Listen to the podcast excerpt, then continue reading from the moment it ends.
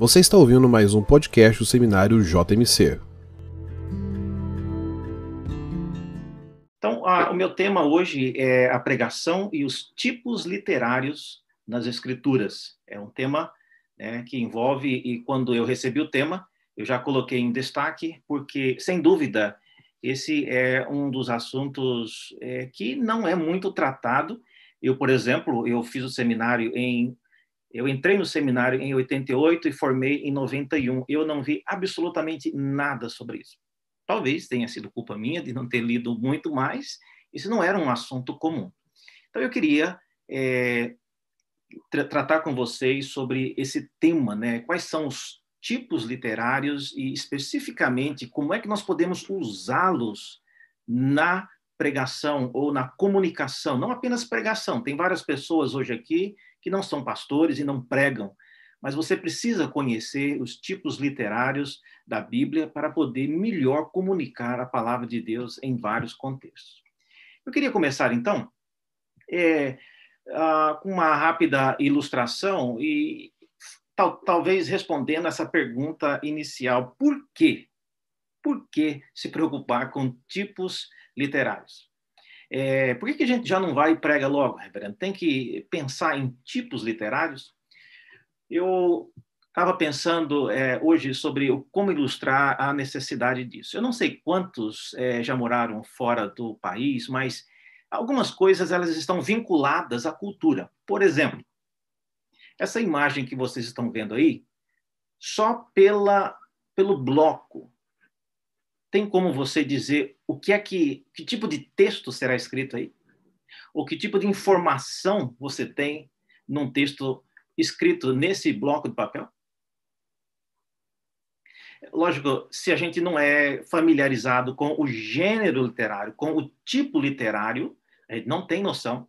Mas esse é um, é uma, um bloco de, de receituário. É, um, um médico certamente vai fazer uma, uma receita aí então, esse modelo, esse sinal, o RX, né, é uma marca registrada de quem já morou fora do Brasil sabe que esse é um bloco de receita médica. E isso significa, gente, que quando nós estamos pensando na importância de um gênero, de um tipo literário, nós estamos pensando na habilidade que alguém cria e desenvolve para focar naquilo que é importante. Então, se você não é acostumado com o gênero literário, você acaba trabalhando muito mais, você acaba enfatizando em coisas que não são importantes. Uma ocasião, eu saía do JMC e íamos para o Jumper, e eu estava de carona com o reverendo Davi Manson. E eu não sei qual era o assunto, mas é, nós estávamos comentando sobre uma, uma decisão judicial que havia sido publicada, tinha alguma coisa a ver com é, alguma pessoa evangélica. E eu mostrei para ele, falei para ele sobre isso, e eu não entendia a, a, decisão judicial. Ele falou: Você tem ela aí? Eu falei: Tenho. Aí eu abri o celular e comecei a ler. Ele estava dirigindo e eu estava no, no, no lado do passageiro. E aí eu comecei a ler a decisão judicial, expedida por um juiz, e ele falou: não, não, pode pular, vai mais para frente. Não, mas como assim? Não, isso aí é só texto, são só formalidades, estão repetindo coisas que já foram tratadas, pula mais, vai para frente. E eu começava a ler, não, mais para frente, pode pular. E chegou num ponto, ele per... comece a ler num trecho que diga mais ou menos isso, isso, isso. Aí eu fui, então, é aí que está a coisa mais importante desse texto. Então, veja, quando você conhece o gênero literário, você é capaz não de deixar de fora mas de concentrar naquilo que é mais importante. E eu temo que quando eu ouço os nossos alunos pregando, e às vezes alguns pastores também, é, parece que eles se desgastam bastante sofrendo para tentar entender um assunto, sendo que aquilo, da vez, não fosse tão importante para aquela situação. Porque às vezes o gênero não é tão conhecido. Então, vamos começar vendo, então, alguns exemplos dos gêneros que nós temos na Bíblia. Vamos começar pelo tradicional conhecido, né, a lei, o Pentateuco. E aqui eu já queria eh, já iniciar ilustrando algumas, alguns estereótipos que a gente cria a respeito de gêneros, tá? de tipos. Quando eu falar gênero e tipos, é a mesma coisa. Né? Às vezes eu posso mudar o termo. Mas o Pentateuco, por exemplo, é um texto que contém 5.795 versículos, tá? de Gênesis até o final de Deuteronômio. Desse total, quanto você acha que tem de lei? Lei mesmo, como o Decálogo, como o Código da Aliança. Quanto de lei você acha que tem dentro do Pentateuco? Ah, alguém já contou, e eu só estou repetindo aqui, mas essa parte azul é o que consiste de leis. Ah, 28% apenas do Pentateuco é composto de lei. O restante, 56%, tem narrativas, né, como as histórias dos patriarcas, como várias outras narrativas. 10% são de genealogias e listas e censos, e 6% cânticos, bênçãos e instruções. Então, veja, 28% apenas do Pentateuco é composto de leis. Então, nós não podemos simplesmente dizer que, quando falamos de lei, falar do Pentateuco como se tudo fosse igual. Não, não é.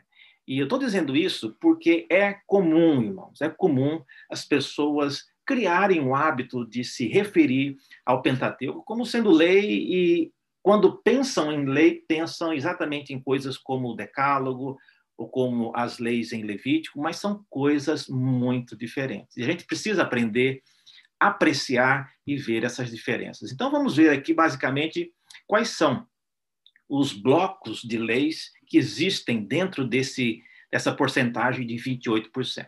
Você tem o tradicional, né, o decálogo, em Êxodo 20. Uh, ah, você tem o Código da Aliança, que vem logo depois do decálogo. Ah, você tem também o Código de Santidade, que é uma expressão usada para se referir às leis de Levítico. Eu não estou entrando em detalhes aqui é, pormenores, mas são as leis em Levítico. E você tem o Código Deuteronomista. Isso não tem nada a ver com fontes né, documentais, é só porque são leis em Deuteronômio. E em Deuteronômio, essas leis se encontram no capítulo 12 até o capítulo 26. Então, são esses quatro grandes núcleos que concentram aqueles 28% que nós vimos. Fora disso, você não encontra lei. Também é importante a gente lembrar que o Decálogo e o Código da Aliança, eles originalmente eram para ser a mesma coisa. Só foi interrompido porque, vocês devem se lembrar, quando Deus terminou de falar as dez leis, os dez mandamentos, o povo pediu para que Moisés continuasse ouvindo, porque o som estava muito alto. E Moisés, então, ele foi e Deus continuou o código da aliança.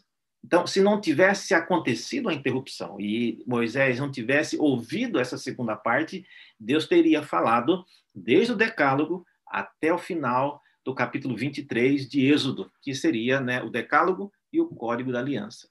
O Código da Santidade, em Levítico, e o Código Deuteronomista são leis já aplicadas em situações diferentes. Eu queria, já que é menos conhecido, e aqui a minha escolha do que eu vou falar, é, depois, como eu disse, eu quero escrever mais delongadamente sobre isso, mas eu vou escolher aqui uns blocos para comentar. Não tem como eu falar de tudo, o tempo não, não permite isso. Mas vamos pegar um exemplo de leis do Código da Santidade. Se você perguntar para alguém na sua igreja, ah, irmão, o que, é que você acha que tem no livro de Levítico? Certamente a resposta será alguma coisa relacionada às leis dos sacrifícios, às leis dos holocaustos e coisas relacionadas a levitas. Daí o nome chamar o livro Levíticos.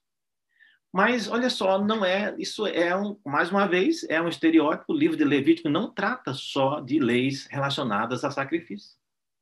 Essa aqui, por exemplo, a lei do jubileu, ela acontece, aparece em Levítico 25, e ela diz o seguinte: se o teu irmão empobrecer e vender uma parte das suas possessões, então virá o seu resgatador, seu parente, e resgatará o que seu irmão vendeu.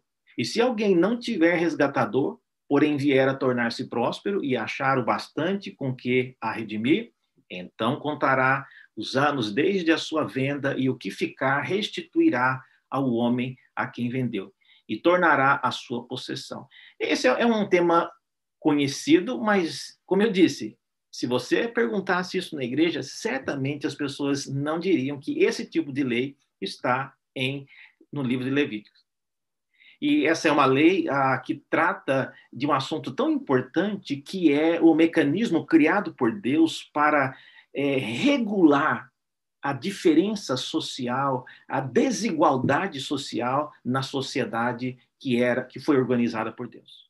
O jubileu, eu já falei sobre isso no, no JMC nas aulas semana passada ou retrasada, e a ideia que a gente tem é de que chegava no quinquagésimo ano, todas as dívidas eram canceladas. Então, as pessoas já se preparavam, faltando um ano para o jubileu, já carregavam o cartão de crédito, já se enchiam de dívidas, porque achavam que, chegando no jubileu, tudo estava cancelado. Não, isso não era verdade. Esse texto, por exemplo, ele mostra que, na verdade, tinha a pessoa do resgatador. Então, era o res, era a dívida era cancelada porque um resgatador pagava. Então, não era simplesmente toda dívida cancelada. E, e, obviamente, não, não vamos entrar nos detalhes aqui, mas uma lei como essa, caminhando, e quando você lê, e eu recomendo você ler depois o capítulo 25 inteiro, você verá que é um texto altamente focado no papel de Cristo. Porque o resgatador, nessa situação, ele tinha que ser um parente, ele tinha que ser um parente com dinheiro, e tinha que ser um parente que quisesse resgatar e pagar a sua dívida. Olha que hoje em dia, às vezes, os que estão menos interessados em pagar nossas dívidas são nossos parentes. Aliás, quando eles nos veem com dívida, eles já se afastam porque sabem que, às vezes, nós nos envolvemos em dívidas por razões que eles não concordam, então, eles também não estão dispostos a pagar as nossas dívidas. Mas esse texto, então, ele é uma lembrança do modo como Deus se preocupou em manter uma, um equilíbrio social e não deixar que a sociedade, por ele criada, fosse afundada em dívidas, em problemas dessa natureza. Então, é isso aí que tem no livro de Levítico. Então, quando pregar no livro de Levítico, nós precisamos nos lembrar disso. Tá? Esse tipo de lei não era uma lei para sacerdote, nem por causa de sacerdote, era uma lei voltada para o povo de Israel que vivia numa região específica, e é, a dica que eu dou aqui é que não se vincule a estereótipos, porque é lei ou porque está no livro de Levítico, tudo tem a ver com a adoração, tudo tem a ver com sacrifício. Não, isso não é verdade. Leia os textos, leia o conteúdo que você vai ler e conheça a natureza do texto que está sendo apresentado nas Escrituras. Uma outra, um outro tipo literário é a narrativa. E a narrativa é um tipo literário muito conhecido, quase dispensaria comentários, e já muito nós falamos sobre isso. Uh, Richard Pratt né, já tem livros né, é, traduzidos em português, né, ele nos deu uh, histórias. É um livro que trata e explica bastante questões de narrativas. Então, exemplos clássicos de narrativas na Bíblia você tem a, a história dos patriarcas, você tem o grande bloco de narrativas né, de Samuel, Rei e Crônicas, né, são narrativas já mais narrativas reais. A diferença da narrativa dos patriarcas para a narrativa de Samuel, Reis e Crônicas é que a narrativa dos patriarcas elas são, é, comparada com as outras, menores. Tá? É, os capítulos em Gênesis que tratam dos profetas variam aí entre 30 a 50 versículos por capítulo. Mas eu queria focar hoje é, numa narrativa que não é muito comum. É, como eu disse, eu vou focar sempre em coisas que não são mais comuns. O que é comum você já aprende no seminário. Mas existem também as narrativas proféticas. E Jonas é um exemplo disso. Então, ah, vamos pensar um pouco no caso de Jonas. Quando Deus mandou a mandou Jonas a Nínive, ele deu Jonas a Jonas uma profecia, deu uma mensagem. Né? E a mensagem que nós lemos lá, em Jonas capítulo 1, é essa. Veio a palavra do Senhor a Jonas, filho de Amitai, dizendo: Dispõe-te, vai à grande cidade de Nínive e clama contra ela, porque a sua malícia subiu até mim. Olha, preste bem atenção nesse texto. Esse texto, se você olhar, ele não fala o que era para ser pregado. Como assim, reverendo? Olha o texto está dizendo. Não, mano, ele não fala o conteúdo. Fala que era para Jonas se dispor, ir até a cidade, e, e mais ou menos é, era que era para ser um sermão contra a cidade. Só isso. Mas não fala o conteúdo dessa mensagem contra Nínive. Então, nesse versículo 1 e 2, versículos 1 e 2, nós não sabemos qual é o conteúdo da mensagem. Mais adiante, quando Jonas, depois de ter é, voltado do ventre do grande peixe, e a história vocês conhecem, quando ele chegou na cidade e começou a pregar, lá a gente ouve alguma coisa sobre o que era o conteúdo da mensagem. E no texto em Jonas capítulo 3, versículo 4, é dito que Jonas começou a percorrer a cidade, caminho de um dia, e pregava e dizia. Aí você vê um pouco daquilo que ele dizia. E é dito que ainda 40 dias e Nínive será subvertida. Ponto final. Será que essa era a mensagem de Jonas? Será que Deus tirou um profeta da sua casa para ir numa nação extremamente perigosa para dar esse recado aí com quatro palavras? Veja, o livro de Jonas é um livro que contém, é, se você for depois tiver tempo de lê-lo inteiro e contar, apenas 6% do livro contém o que a gente conhece tradicionalmente como oráculos, a mensagem vinda de Deus destinada a alguém. O resto do livro é somente uma narrativa contando a história de como Jonas foi e inicialmente se recusou aí, todos os percalços durante a viagem. Tudo isso não faz parte daquela mensagem que Deus havia revelado a Jonas por meio do sonho e da visão. Todavia, a narrativa profética, ela envolve geralmente ah, os acontecimentos e os detalhes relativos à entrega da mensagem e, às vezes, à, à resposta que a mensagem causou. Nesse caso, então, a coisa mais importante no livro de Jonas, presta atenção no que eu vou dizer e eu falo isso com cuidado, o conteúdo mais importante não é o oráculo que Deus revelou a Jonas. Não é porque, inclusive, nós nem sabemos exatamente o que foi que Deus disse. Nós temos aqui um rápido relato que é ainda 40 dias e Nínive será subvertida. Mas a mensagem deve ter sido maior. Se não fosse a, aquilo que o cânon, né, o restante das escrituras nos revela, nós não teríamos, irmãos, como aprender muita coisa de Jonas. Mas em Mateus capítulo 12, versículo 40, Jesus, comentando e conversando com pessoas nos seus dias, ele diz a seguinte frase, né? Ele comenta que porque assim como esteve Jonas três dias e três noites no ventre do grande peixe, assim o Filho do Homem estará três dias e três noites no coração da terra. Então, olha só.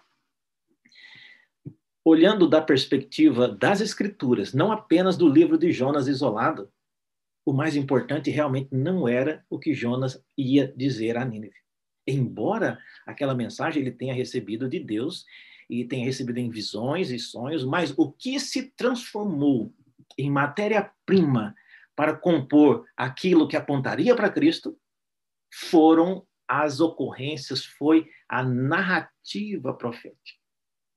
E é isso que eu queria que você prestasse atenção. Muitos de vocês estão pregando em profetas no seminário, e, e às vezes, é, Isaías não tem tantos trechos de narrativa, mas tem alguns. Então, lembre-se disso.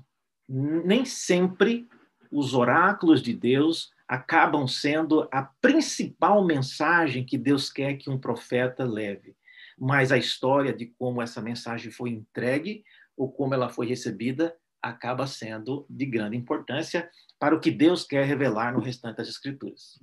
Um outro exemplo ah, de passagem é o caso de Abacuque.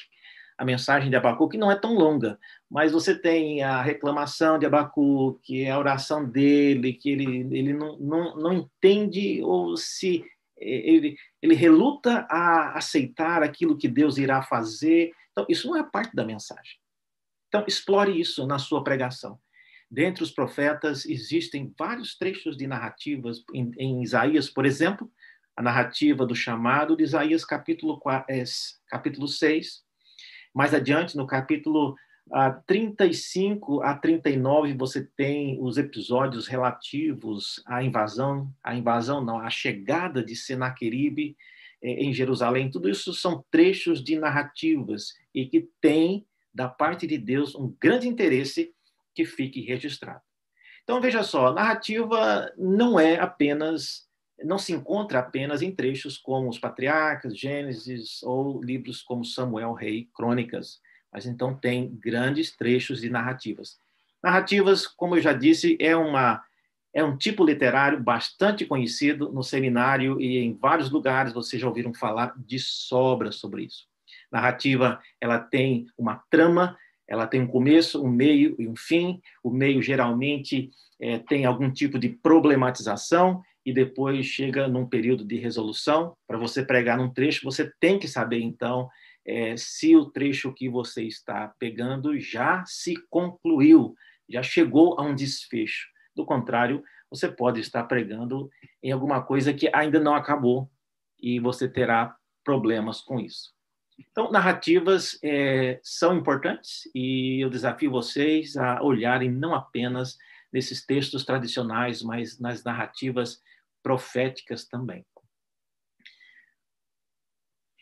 O próximo tipo literário é o tipo profecia. Quando eu era mais jovem e, no seminário, eu lembro de ter lido um livro que falava sobre a profecia. E o livro enfatizava bastante a credibilidade das escrituras com base na quantidade de profecias no Antigo Testamento que se cumpriram no Novo Testamento. E ao fazer isso, aquele livro acabava colocando uma ênfase exacerbada no, no gênero, no tipo literário profecia, como se fosse apenas predições. Predições do tipo, e a Virgem conceberá e dará a luz um filho, é, esse tipo de profecia.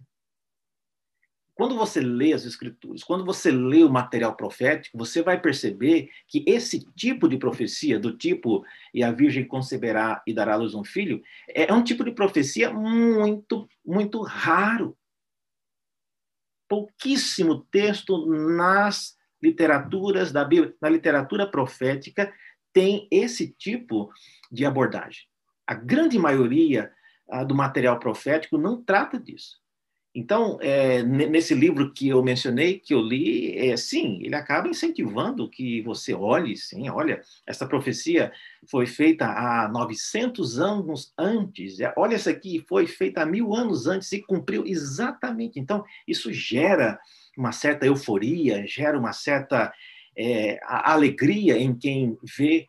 Mas, irmãos, a principal função da profecia não é fazer predições o que é que é?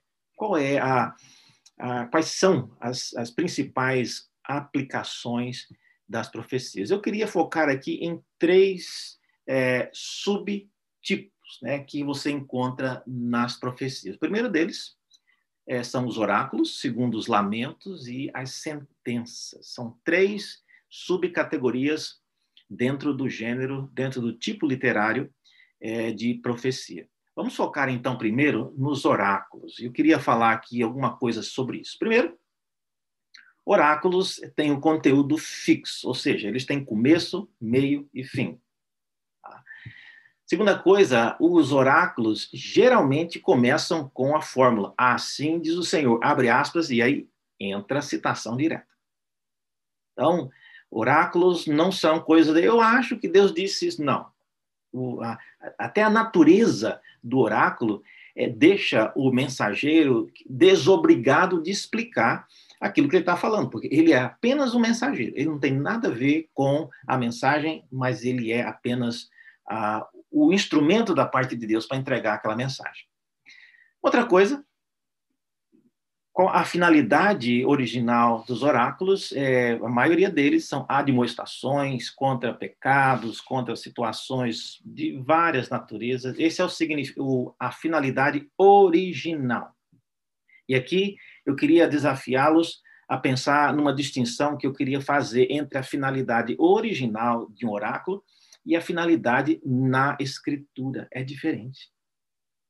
A finalidade na escritura de um oráculo é de instrução. Originalmente, ela era de administração. Vamos ver um exemplo? Olha esse exemplo aqui. É um oráculo conhecido, Isaías capítulo 7, versículos de 7 a 9. Assim diz o Senhor Deus, da fórmula.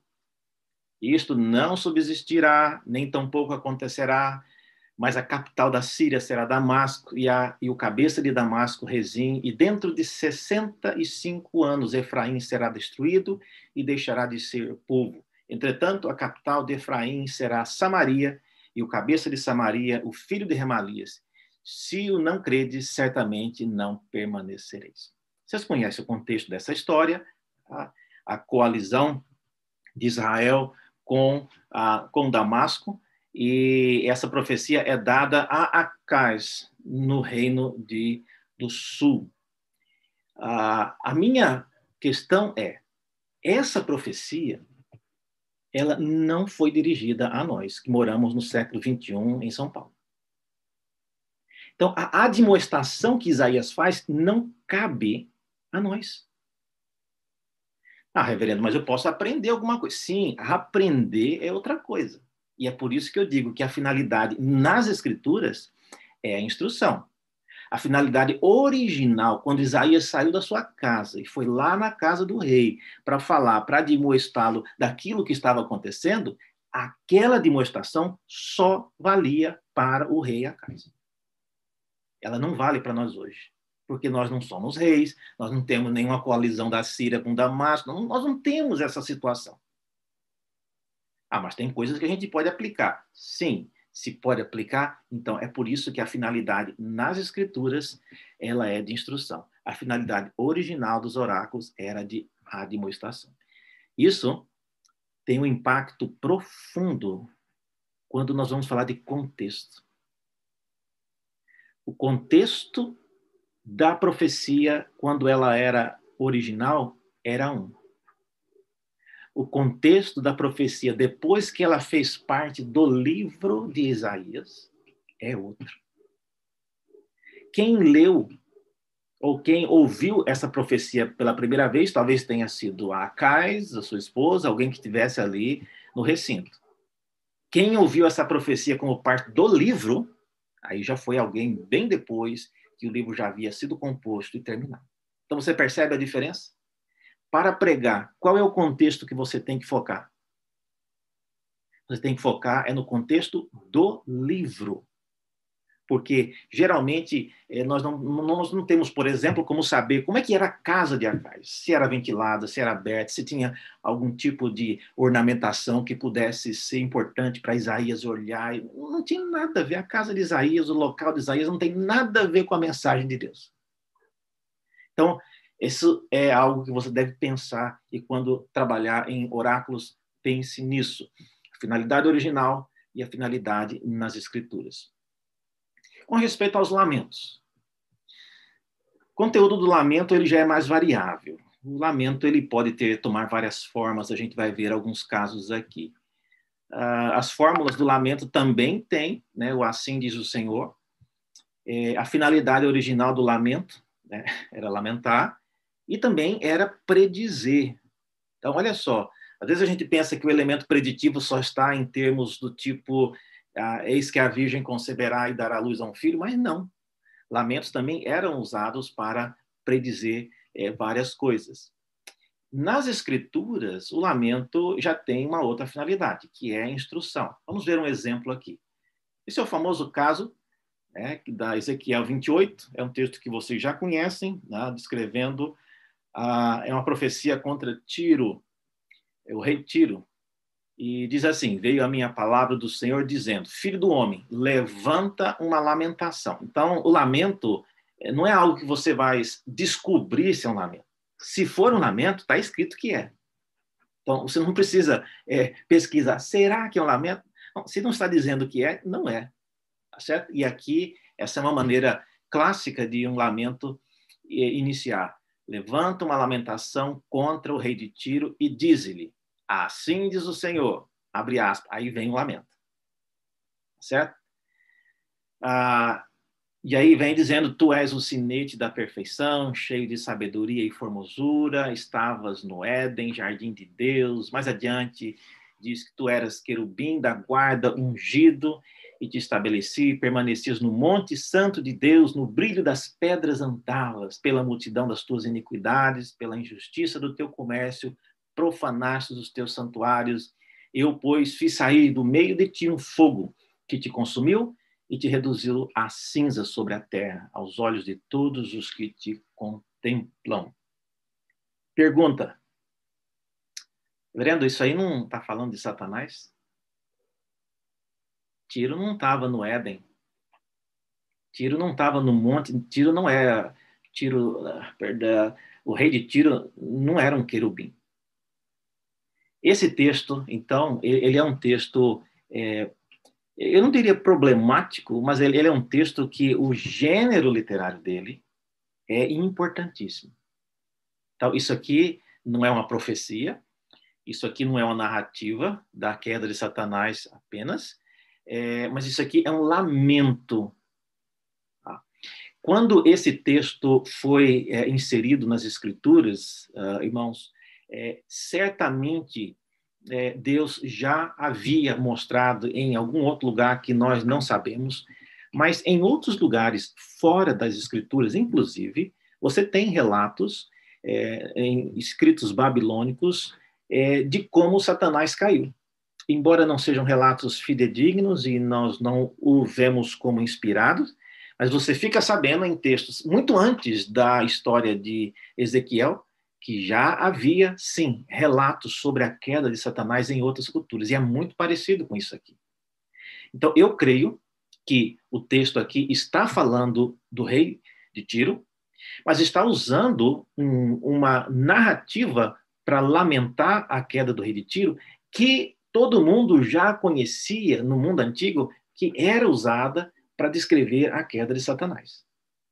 Então, quando ela é usada com respeito ao rei de Tiro, ela já traz essa bagagem é, para comunicar que, embora ele não fosse o próprio, o rei de Tiro não era o Satanás, mas ele está sendo, estão usando uma descrição que já foi usada para descrever a queda de Satanás, agora para descrever a queda desse homem, né, que era um rei que fez coisas é, extremamente ofensivas a Deus. Então veja só, o lamento ele tem essa característica. Ele usa linguagens às vezes que já era do conhecimento e irá uh, ser aplicada sabendo que o ouvinte ele tem esse conhecimento de que eh, parte desse conteúdo ou a, a estrutura desse conteúdo já era do conhecimento é, das pessoas que irão ouvir essa profecia.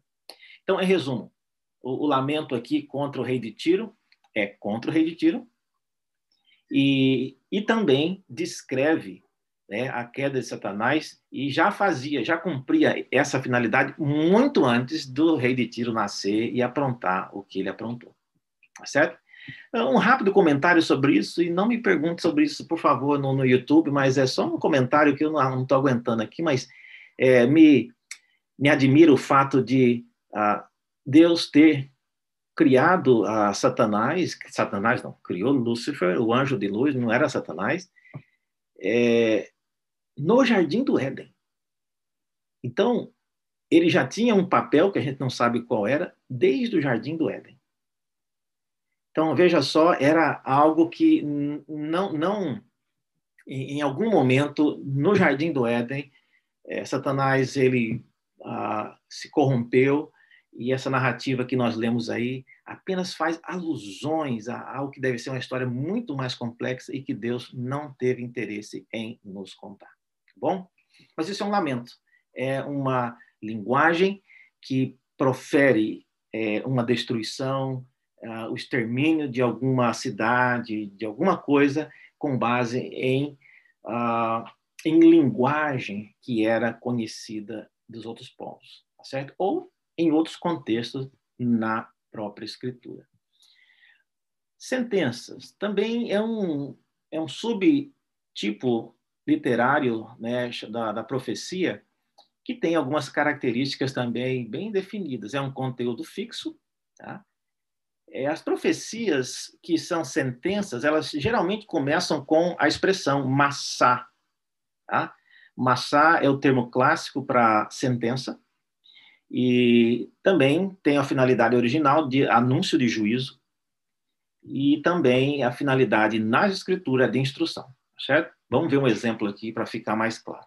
O famoso caso de Nínive, Então, eu não vou mostrar isso aqui em hebraico, porque tem várias pessoas que estão nos assistindo é, que é, não conseguiriam ter mais proveito. Então, aqui está, e você veria lá a expressão massá, né? sentença contra Nínive. Ah, livro da visão de Naum, o Elcocita, o Senhor é Deus zeloso e vingador, o Senhor é vingador e cheio de ira, o Senhor toma vingança contra os seus adversários, mas com inundação transbordante acabará de uma vez com o lugar desta cidade. Com trevas perseguirá o Senhor os seus inimigos. Essa é uma profecia, é uma sentença, e ela está sendo usada para anunciar um juízo, juízo final contra a cidade de Nínive. Jonas, a palavra de Jonas não era uma sentença. A palavra de Jonas era uma advertência. Alguns eles se arrependeram lá, Deus viu que eles mudaram de ideia, Deus teve uma trégua por um tempo, mas agora a palavra de Naum, a cidade de Nínive, ela é final. Ela não espera arrependimento. Se você lê o livro de Naum, você não verá oportunidade para, caso eles se arrependam, Deus eh, voltará atrás. Não. E aqui já é uma sentença final. Joel, por exemplo, não é uma sentença. Então você verá no meio do livro de Joel ele dando instruções do tipo façam isso. Quem sabe Deus volte atrás naquilo que ele prometeu fazer contra vocês e possa abençoá-los. Então, ele pelo menos deixa a possibilidade. Não, não. Porque é o gênero, né? É uma sentença. Sentença não tem mais como recorrer, já é final. Então, lembre-se disso, pregando em, em textos que são sentenças e é, Malaquias também é uma sentença, Naum é uma sentença, e tem textos pequenos também, que não chegam a ser um livro inteiro, são sentenças. Você não pode pregar num livro desse dando esperança, porque Deus já classificou como sentença. Daí, por exemplo, o livro de Malaquias é ser considerado uma sentença e já é o último livro do Antigo Testamento, porque já se esgotaram todas as possibilidades. Tá? Arrependimento agora só para a próxima geração. Então, isso é importante na pregação, você estar atento para esse tipo de linguagem. E os salmos, irmãos? Nossa, os salmos, é, aqui nós poderíamos fazer uma semana teológica inteira só para falar sobre os salmos, mas nós não vamos fazer isso, né? E também nós não vamos fazer, eu tô, fiquei até receoso de, de dar um exemplo nesse salmo que eu vou tratar aqui, e aí eu já proclamo aqui que a partir de hoje está proibido pregar nesse salmo, que nós vamos fazer ilustração. Né?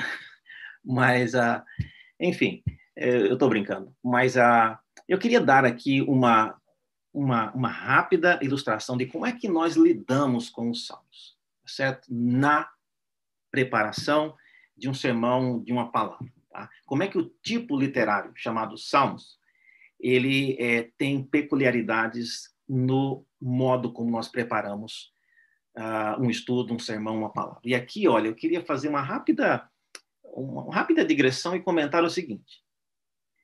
Alguém pode estar perguntando, eu não estou vendo aqui na lista do reverendo Daniel o tipo literário poesia.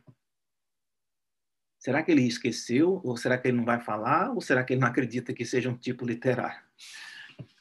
Gente, é, poesia não é necessariamente um tipo. Por quê? Porque as profecias fazem uso de poesia, os salmos fazem uso de poesia, textos de sabedoria fazem uso de poesia, as narrativas, quando estão fazendo uma benção, uma oração ou um cântico, usam, usam poesia. Então, poesia é, na verdade, é, é um tipo de linguagem, é, é como se fosse uma, matéria-prima com a qual nós construímos tanto a narrativa, profecia, salmos e sabedoria. Então, se você for, por exemplo, separar na Bíblia o que é poesia e o que não é, vai virar uma bagunça. Porque tem poesia espalhada para todo canto das escrituras. Então, esse termo poesia, ele não é muito é, útil para você distinguir e selecionar os tipos literários tá bom? Então, é por isso que eu não estou usando essa expressão poesia. Os salmos, é, a, eles são escritos na estrutura é, poética, e nós vamos ver aqui algumas características, né? Eu não vou entrar nos detalhes sobre os tipos de salmos, porque isso já é, já é uma coisa que todos vocês já ouviram bastante. Há boa literatura disponível é, sobre esse assunto. Já tivemos uma semana teológica né, com Palmer Robertson falando sobre isso. Isso vocês já sabem muito bem. Eu queria falar aqui um pouco sobre a arquitetura do salmo. É isso aí, talvez alguém. É arquitetura, reverendo, é arquitetura. O, termo técnico ele é bem mais feio e complicado, mas eu vou usar esse aqui, que é um termo mais claro. Quando você olha para a arquitetura de uma construção, e eu lembro de ler a respeito da Catedral de Brasília, e o texto né, do Oscar Niemeyer é, explicando o que, que, ele tinha em mente quando ele desenhou é, a Catedral de Brasília. Então, a gente pode achar agora bonito, interessante, mas quando você entende a arquitetura e, e, e, o, e o projeto arquitetônico envolvido naquela estrutura é diferente, você tem um significado. Ah, então, a, qual é a arquitetura do salmo? Então, não é do livro do salmo, estou falando de cada salmo individual. E é isso que eu tenho visto é, em nossos alunos, às vezes, pregando, eles têm uma, uma dificuldade de visualizar a arquitetura de cada salmo. E cada salmo é diferente. E o salmista, ele é inspirado e ele tem, além de, de já ser é, gênio para criar estruturas complexas, poéticas, ele ainda tem da parte de Deus né, essa, esse plus para poder criar ainda uma arquitetura muito curiosa. Eu vou pegar aqui um exemplo para a gente explicar o que nós estamos falando. Esse aqui é o Salmo 146, tá? Aleluia, louva minha alma ao Senhor, louvarei ao Senhor durante a minha vida, cantarei louvores ao meu Deus enquanto eu viver. Não confieis em príncipes nem em filhos de homens. Ah, quem, alunos do JMC que estão assistindo aí com é, o Logos aberto, né? Depois olha o texto hebraico disso aí, gente. Filho dos homens está no singular, né? Então é filho do homem ah, em quem não há salvação, sai-lhes o espírito e eles tornam ao pó.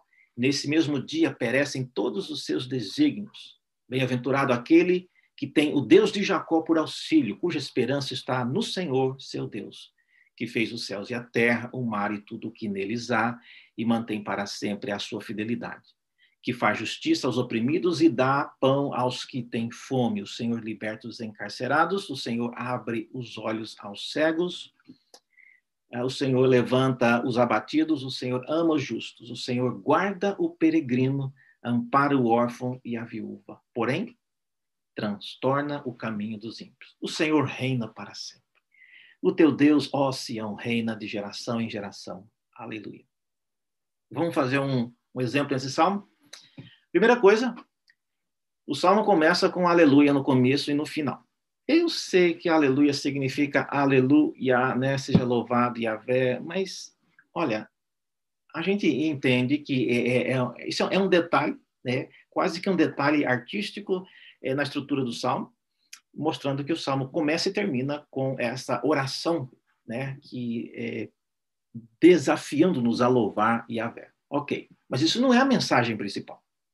Você não pode fazer desse título né, a chave para você interpretar o Salmo. Seria uma coisa totalmente fora de propósito.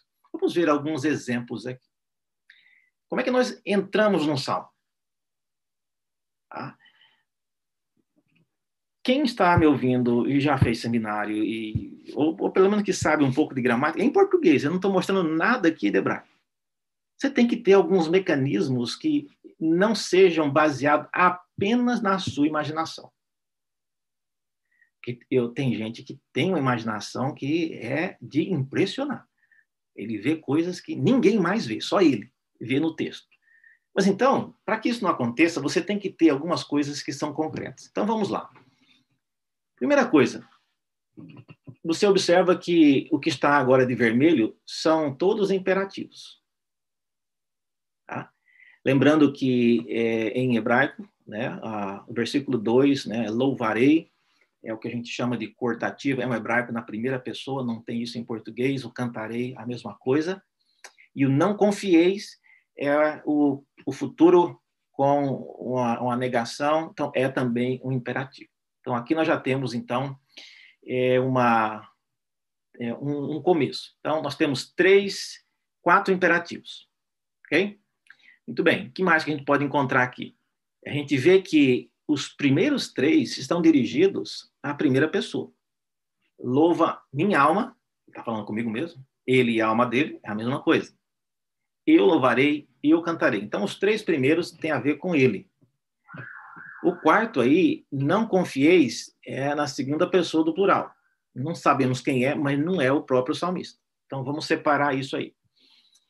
Então, vamos chamar esses três aqui de o nosso primeiro tópico e vamos separar, é, colocar uma linha para dividir. Nós ainda estamos encontrando a arquitetura do salmo. Okay? Então, isso vai ser o nosso tópico 1. Um, tá? Tem a ver com louvar, cantar, alguma coisa nessa natureza, ainda não estamos definidos. Muito bem. Ah, o que mais que a gente pode ver? Vocês conseguem perceber que nessa, nos versículos 3 em diante, essa linguagem não confieis em e depois Bem-aventurado o que tem por auxílio. O que significa bem-aventurado o que confia em alguma coisa? Então, parece que esse bloco que continua está contrastando dois tipos de confiança. Está é, condenando um tipo e está chamando de bem-aventurado outro tipo. Tá? Vamos ver se isso se confirma? Então, vamos deixar provisoriamente isso aqui. Uma confiança ela é proibida, não confieis em, e outra confiança, ela é recomendada.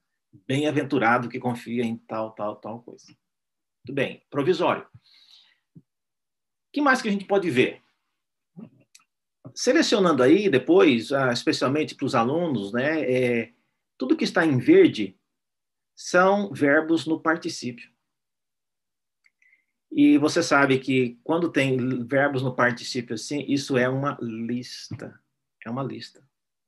Aí tem coisa aqui que nem está em português no participio, mas em hebraico está. Então, isso é uma lista. Porque é uma lista, eu já tenho agora uma, uma, uma, uma maneira de separar esse bloco. Né? Vamos separar ele de lado. Né? Então, isso é uma lista. Nós não sabemos o que, que ele está listando, mas é uma lista. E nós sabemos que essa lista tem a ver com o Senhor.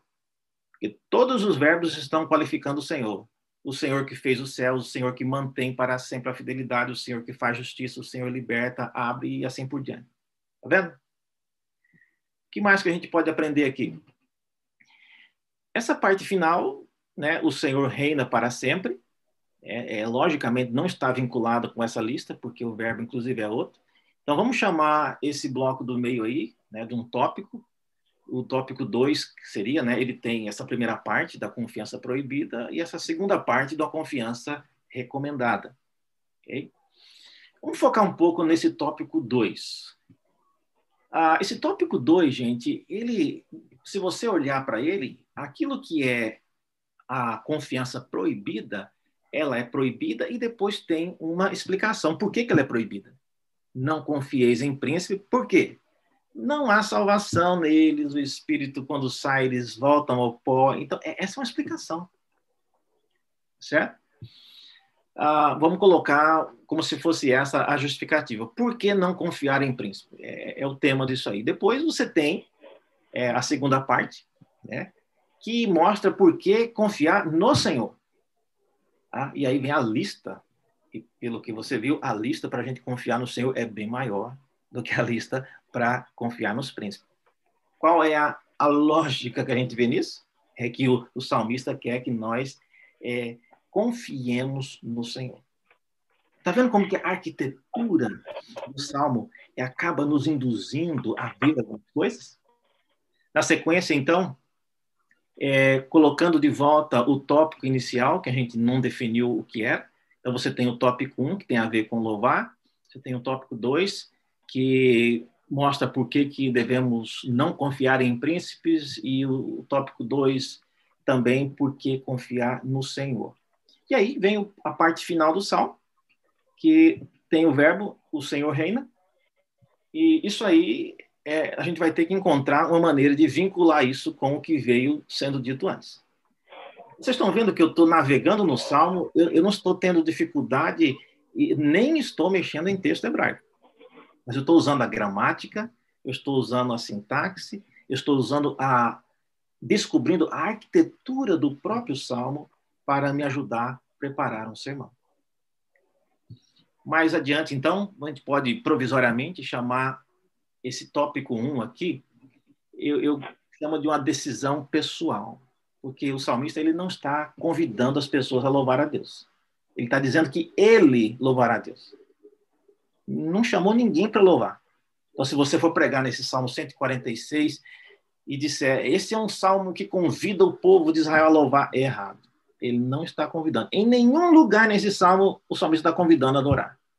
Existem outros vários salmos que falam isso. Esse não fala isso. Ele, ele mostra uma decisão pessoal do salmista, dizendo que ele irá louvar. Ah, esse é o tópico 1, um, então. É uma decisão pessoal que foi tomada. Okay? O tópico 2, como a gente viu, apresenta um motivo. Por que, que ele tomou essa decisão? Ah, porque ele não quer confiar em príncipes e também porque ele confia no Deus de Jacó. Tá certo? Pergunta, Verendo, eu podia fazer cada um desses aí um tópico? A primeira razão, porque ele não confia em príncipes, e a segunda razão, porque ele confia. Lembre-se, sintaticamente, esse bloco ele é coeso.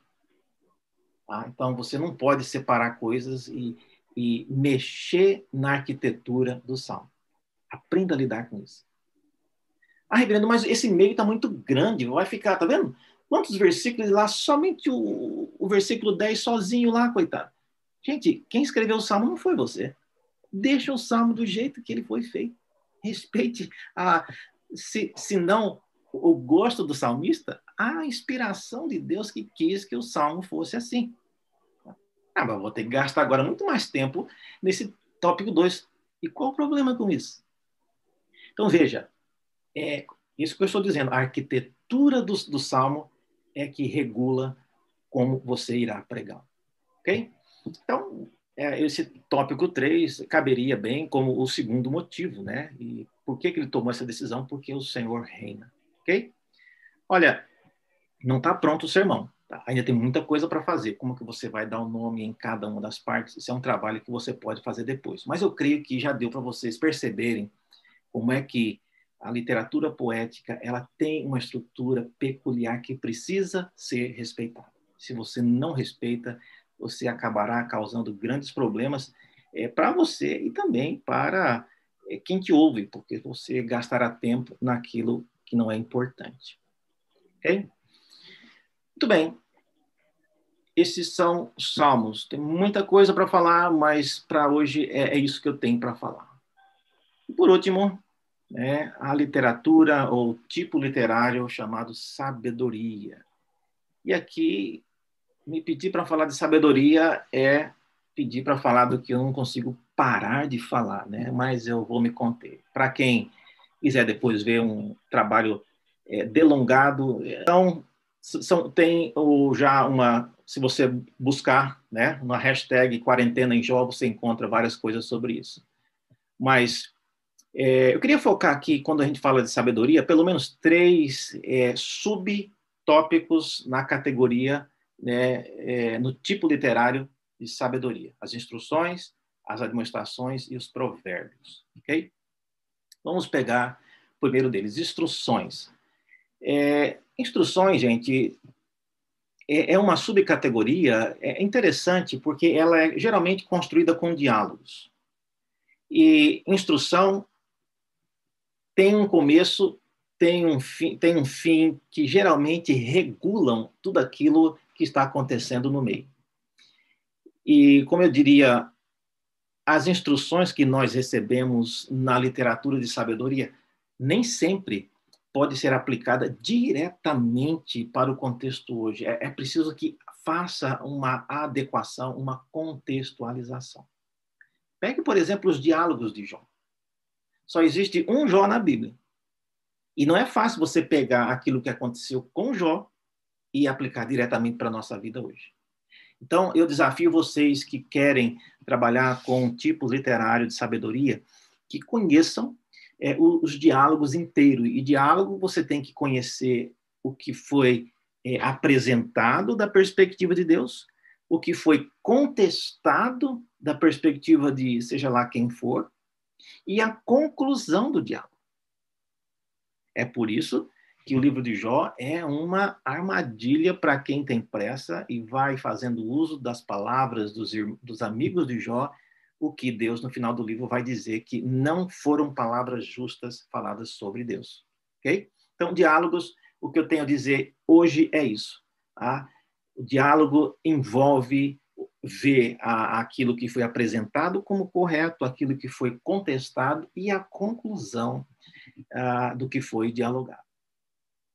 Instruções é, também aparecem em Provérbios de 1 a 9, é, a instrução da sabedoria, a instrução dos pais e a instrução, e eu chamo de instrução, mas é a instrução má da mulher é, adúltera ou estranha, como ela é chamada nesse bloco de Provérbios 1 a 9.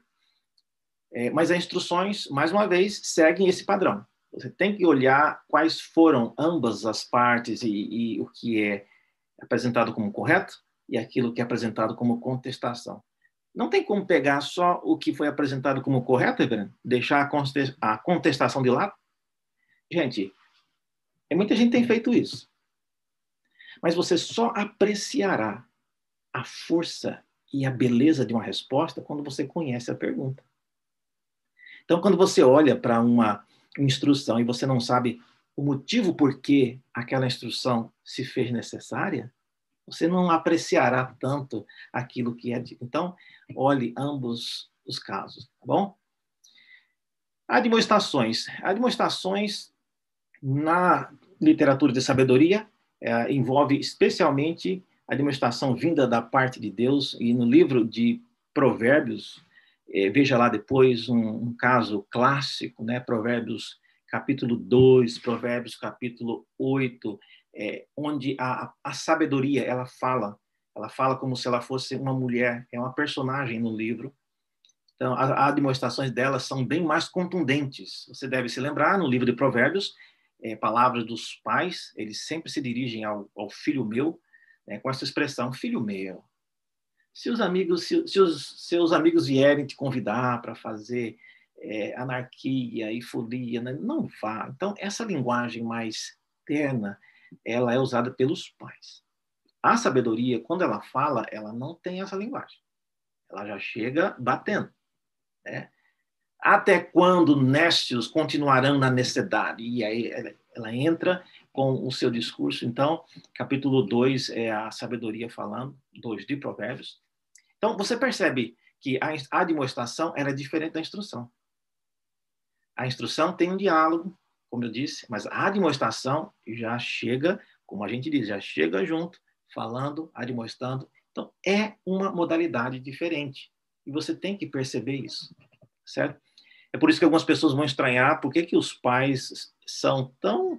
É, a gente pensa tão, tão mansos com esse filho, né? Em Provérbios, o filho está lá caminhando na rua da prostituta e vai, a prostituta pega o rapaz, dá-lhe um beijo na boca, leva para o quarto de prostituição. E por que, que os pais não foram lá e determinaram não vai sair de casa? Pronto, acabou.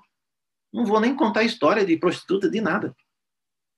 Mas a admoestação é diferente da instrução. Porque a instrução, ela mostra, como eu disse, um lado certo, um lado errado. A admoestação, ela é direta. Pense nisso quando você estiver pregando em textos no livro de Provérbios, é, Jó também tem. Admoestações do pregador, que é o nome dado para o autor de Eclesiastes, né? ele também tem várias admoestações é, que precisam ser é, ponderadas. Na Salomão, no final do livro de Eclesiastes, é dito que ele era uma pessoa que é, pregava, que ele era conhecido como escolher bem as palavras para admoestar. Interessante que nas escrituras nós não temos nenhum relato que ficou para nós de Salomão pregando, e muito menos que ele era tão famoso assim, como pregador, para que o livro, em lugar de ter o nome dele, livro de Salomão, foi os editores resolveram colocar o, o, esse esse cognome o pregador, porque quando falava o pregador, todo mundo já sabia quem era, tá certo? Mas é interessante que as administrações em Eclesiastes também fazem parte dessa desse subtom.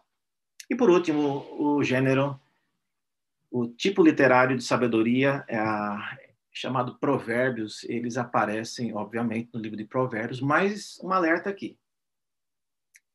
Quando a gente fala de Provérbios, do jeito, se você perguntar na sua igreja, irmão, o que é que você lembra quando eu falo de livro de Provérbios? Cite um texto. Geralmente, geralmente as pessoas vão citar o que faz parte da segunda parte do livro, que são provérbios do tipo é, o coração do homem pode fazer planos, mas a resposta certa dos lábios vem do Senhor. Provérbios 16, 1. É o que as pessoas lembram. Eles se lembram disso. Mas isso acontece somente na segunda parte. A primeira parte são os cenários contendo as instruções é, e as demonstrações. A segunda parte é que tem os provérbios. E eles foram preparados para interagir com as cosmovisões. Olha só um exemplo que eu quero dar. Provérbios 22, 17 e 18. Esse provérbio aqui, esse versículo 17, ele é famoso. Sublinhe na sua Bíblia depois. Inclusive, a nova Almeida atualizada, inclusive, já colocou um título, não é inspirado, mas é um título oportuno, dizendo que isso aqui é, são as palavras né, é, dos sábios e faz uma referência a Amenemope, inclusive, que é um sábio egípcio. E eu quero chamar atenção aqui para isso. Salomão, ele está orientando, ele está ordenando aqui para que os leitores de provérbios inclinassem o ouvido para ouvir as palavras dos sábios. Se você perguntar, mas, reverendo, Salomão não era sábio? Então, esses sábios não podia ser ele mesmo? Não, não pode ser, porque embaixo ele, ele vai falar do que ele é, também ensina. Então, olha só a proposta dele. Ele quer que nós inclinemos os ouvidos às palavras dos sábios, e enquanto fizermos isso, apliquemos o coração no conhecimento oriundo dele. Em outras palavras, o autor de Provérbios está querendo que o leitor de Provérbios não seja uma pessoa que leia apenas as coisas que Salomão escreve, mas ele quer que, tendo conhecimento do que ele falou, ele se adentre nas cosmovisões do mundo e, e, e leia, e interaja. E a partir do capítulo 22, 17, eh, depois você pode ler isso, vários comentários dizem que essa é a sessão onde Salomão parece estar polemizando com um escrito que já existia na época, chamada Os 30 Dizeres de Amenemope. E Salomão, porque sabia que esse Amenemope ele era famoso, eh, já muito tempo antes de Salomão, então ele começa a polemizar, citar cada um dos 30 dizeres e fazer uma crítica, fazer um comentário, fazer uma ironia. Então, ao fazer isso, ele estava chamando a atenção de leitores daquela época para ler a sua própria literatura. Não é sem razão, irmãos, que o livro, as obras de Salomão se tornaram as que mais saíram dos rincões da, da região de Israel e foram do interesse de várias pessoas ao redor do mundo, porque ele tinha essa iniciativa. Muito bem, vamos concluir mais sobre isso, se você quiser, você pode acessar o meu blog eu tenho coisas sobre isso. Eu queria deixar aqui algumas conclusões para que pensemos nelas. Primeiro, você já pensou por que é que Deus quis que as palavras proféticas ficassem registradas na linguagem poética? Não ficaria muito mais fácil se tirasse a poesia Alguns filósofos, inclusive, acham que a poesia ela acaba atrapalhando o foco. A poesia é uma maneira de distorcer aquilo que a linguagem poderia dizer de maneira muito mais direta e clara. Mas quando você é, poetiza, você acaba é, floreando demais. E muita gente, inclusive, quando ouve falar que a Gênesis 1 e 2 pode ser linguagem poética e já começam a arrepiar, porque acham que poesia já é indicativo de que não é legítimo, não é, é, é uma ficção. Mas por que, que Deus quis que a poesia ficasse registrada na forma poética, na linguagem poética? Certamente, irmãos, porque a poesia, a arquitetura dela, ela envolve, ela mexe com o sentimento humano, ela mexe não apenas com o intelecto, então, é, foi do interesse de Deus né, que esses textos fossem registrados de forma poética. Uma outra razão é, tem a ver com o, a, a, dificuldade de você mexer na estrutura. Rapidamente aqui, um, um rápido detalhe, seria como se você é, criptografasse uma, um e-mail, alguma, alguma coisa assim. Quem escreve em, em linguagem poética, se alguém vai depois fazer uma tentar fazer um remendo eh, não dá certo porque a poesia ela está rimada, ela tem o ritmo, ela tem as sílabas contadas exatamente. Então, para mexer num texto poético, e se a pessoa não sabe, eh, não tem o dom, ela vai fazer uma inserção que todo mundo vai ver que aquilo não é parte do texto original. Então, é por isso que esses textos eles foram preservados na linguagem poética, porque garantia que a arquitetura dos salmos ou de qualquer texto poético ficasse preservada de maneira quase que intacta. Outra conclusão para nós hoje: submeta-se às particularidades de cada tipo literário nas Escrituras. Tá? Não fuja do desafio. Tá? Se o texto te faz chorar, chore. Se o texto é para nos alegrar, alegre-se. Se o texto é uma acusação, cuidado com quem o texto está acusando. Não jogue acusação para quem não merece acusação. Então, submeta-se às particularidades de cada tipo. Terceiro lugar, é, aprenda e encarne o espírito peculiar a cada tipo literário. Ah, é, é isso que eu creio que mais falta no nosso meio. É, cada uh, tipo literário tem um espírito espírito diferente. E se você não percebe isso, você acaba prejudicando a comunicação e aquilo que você quer falar.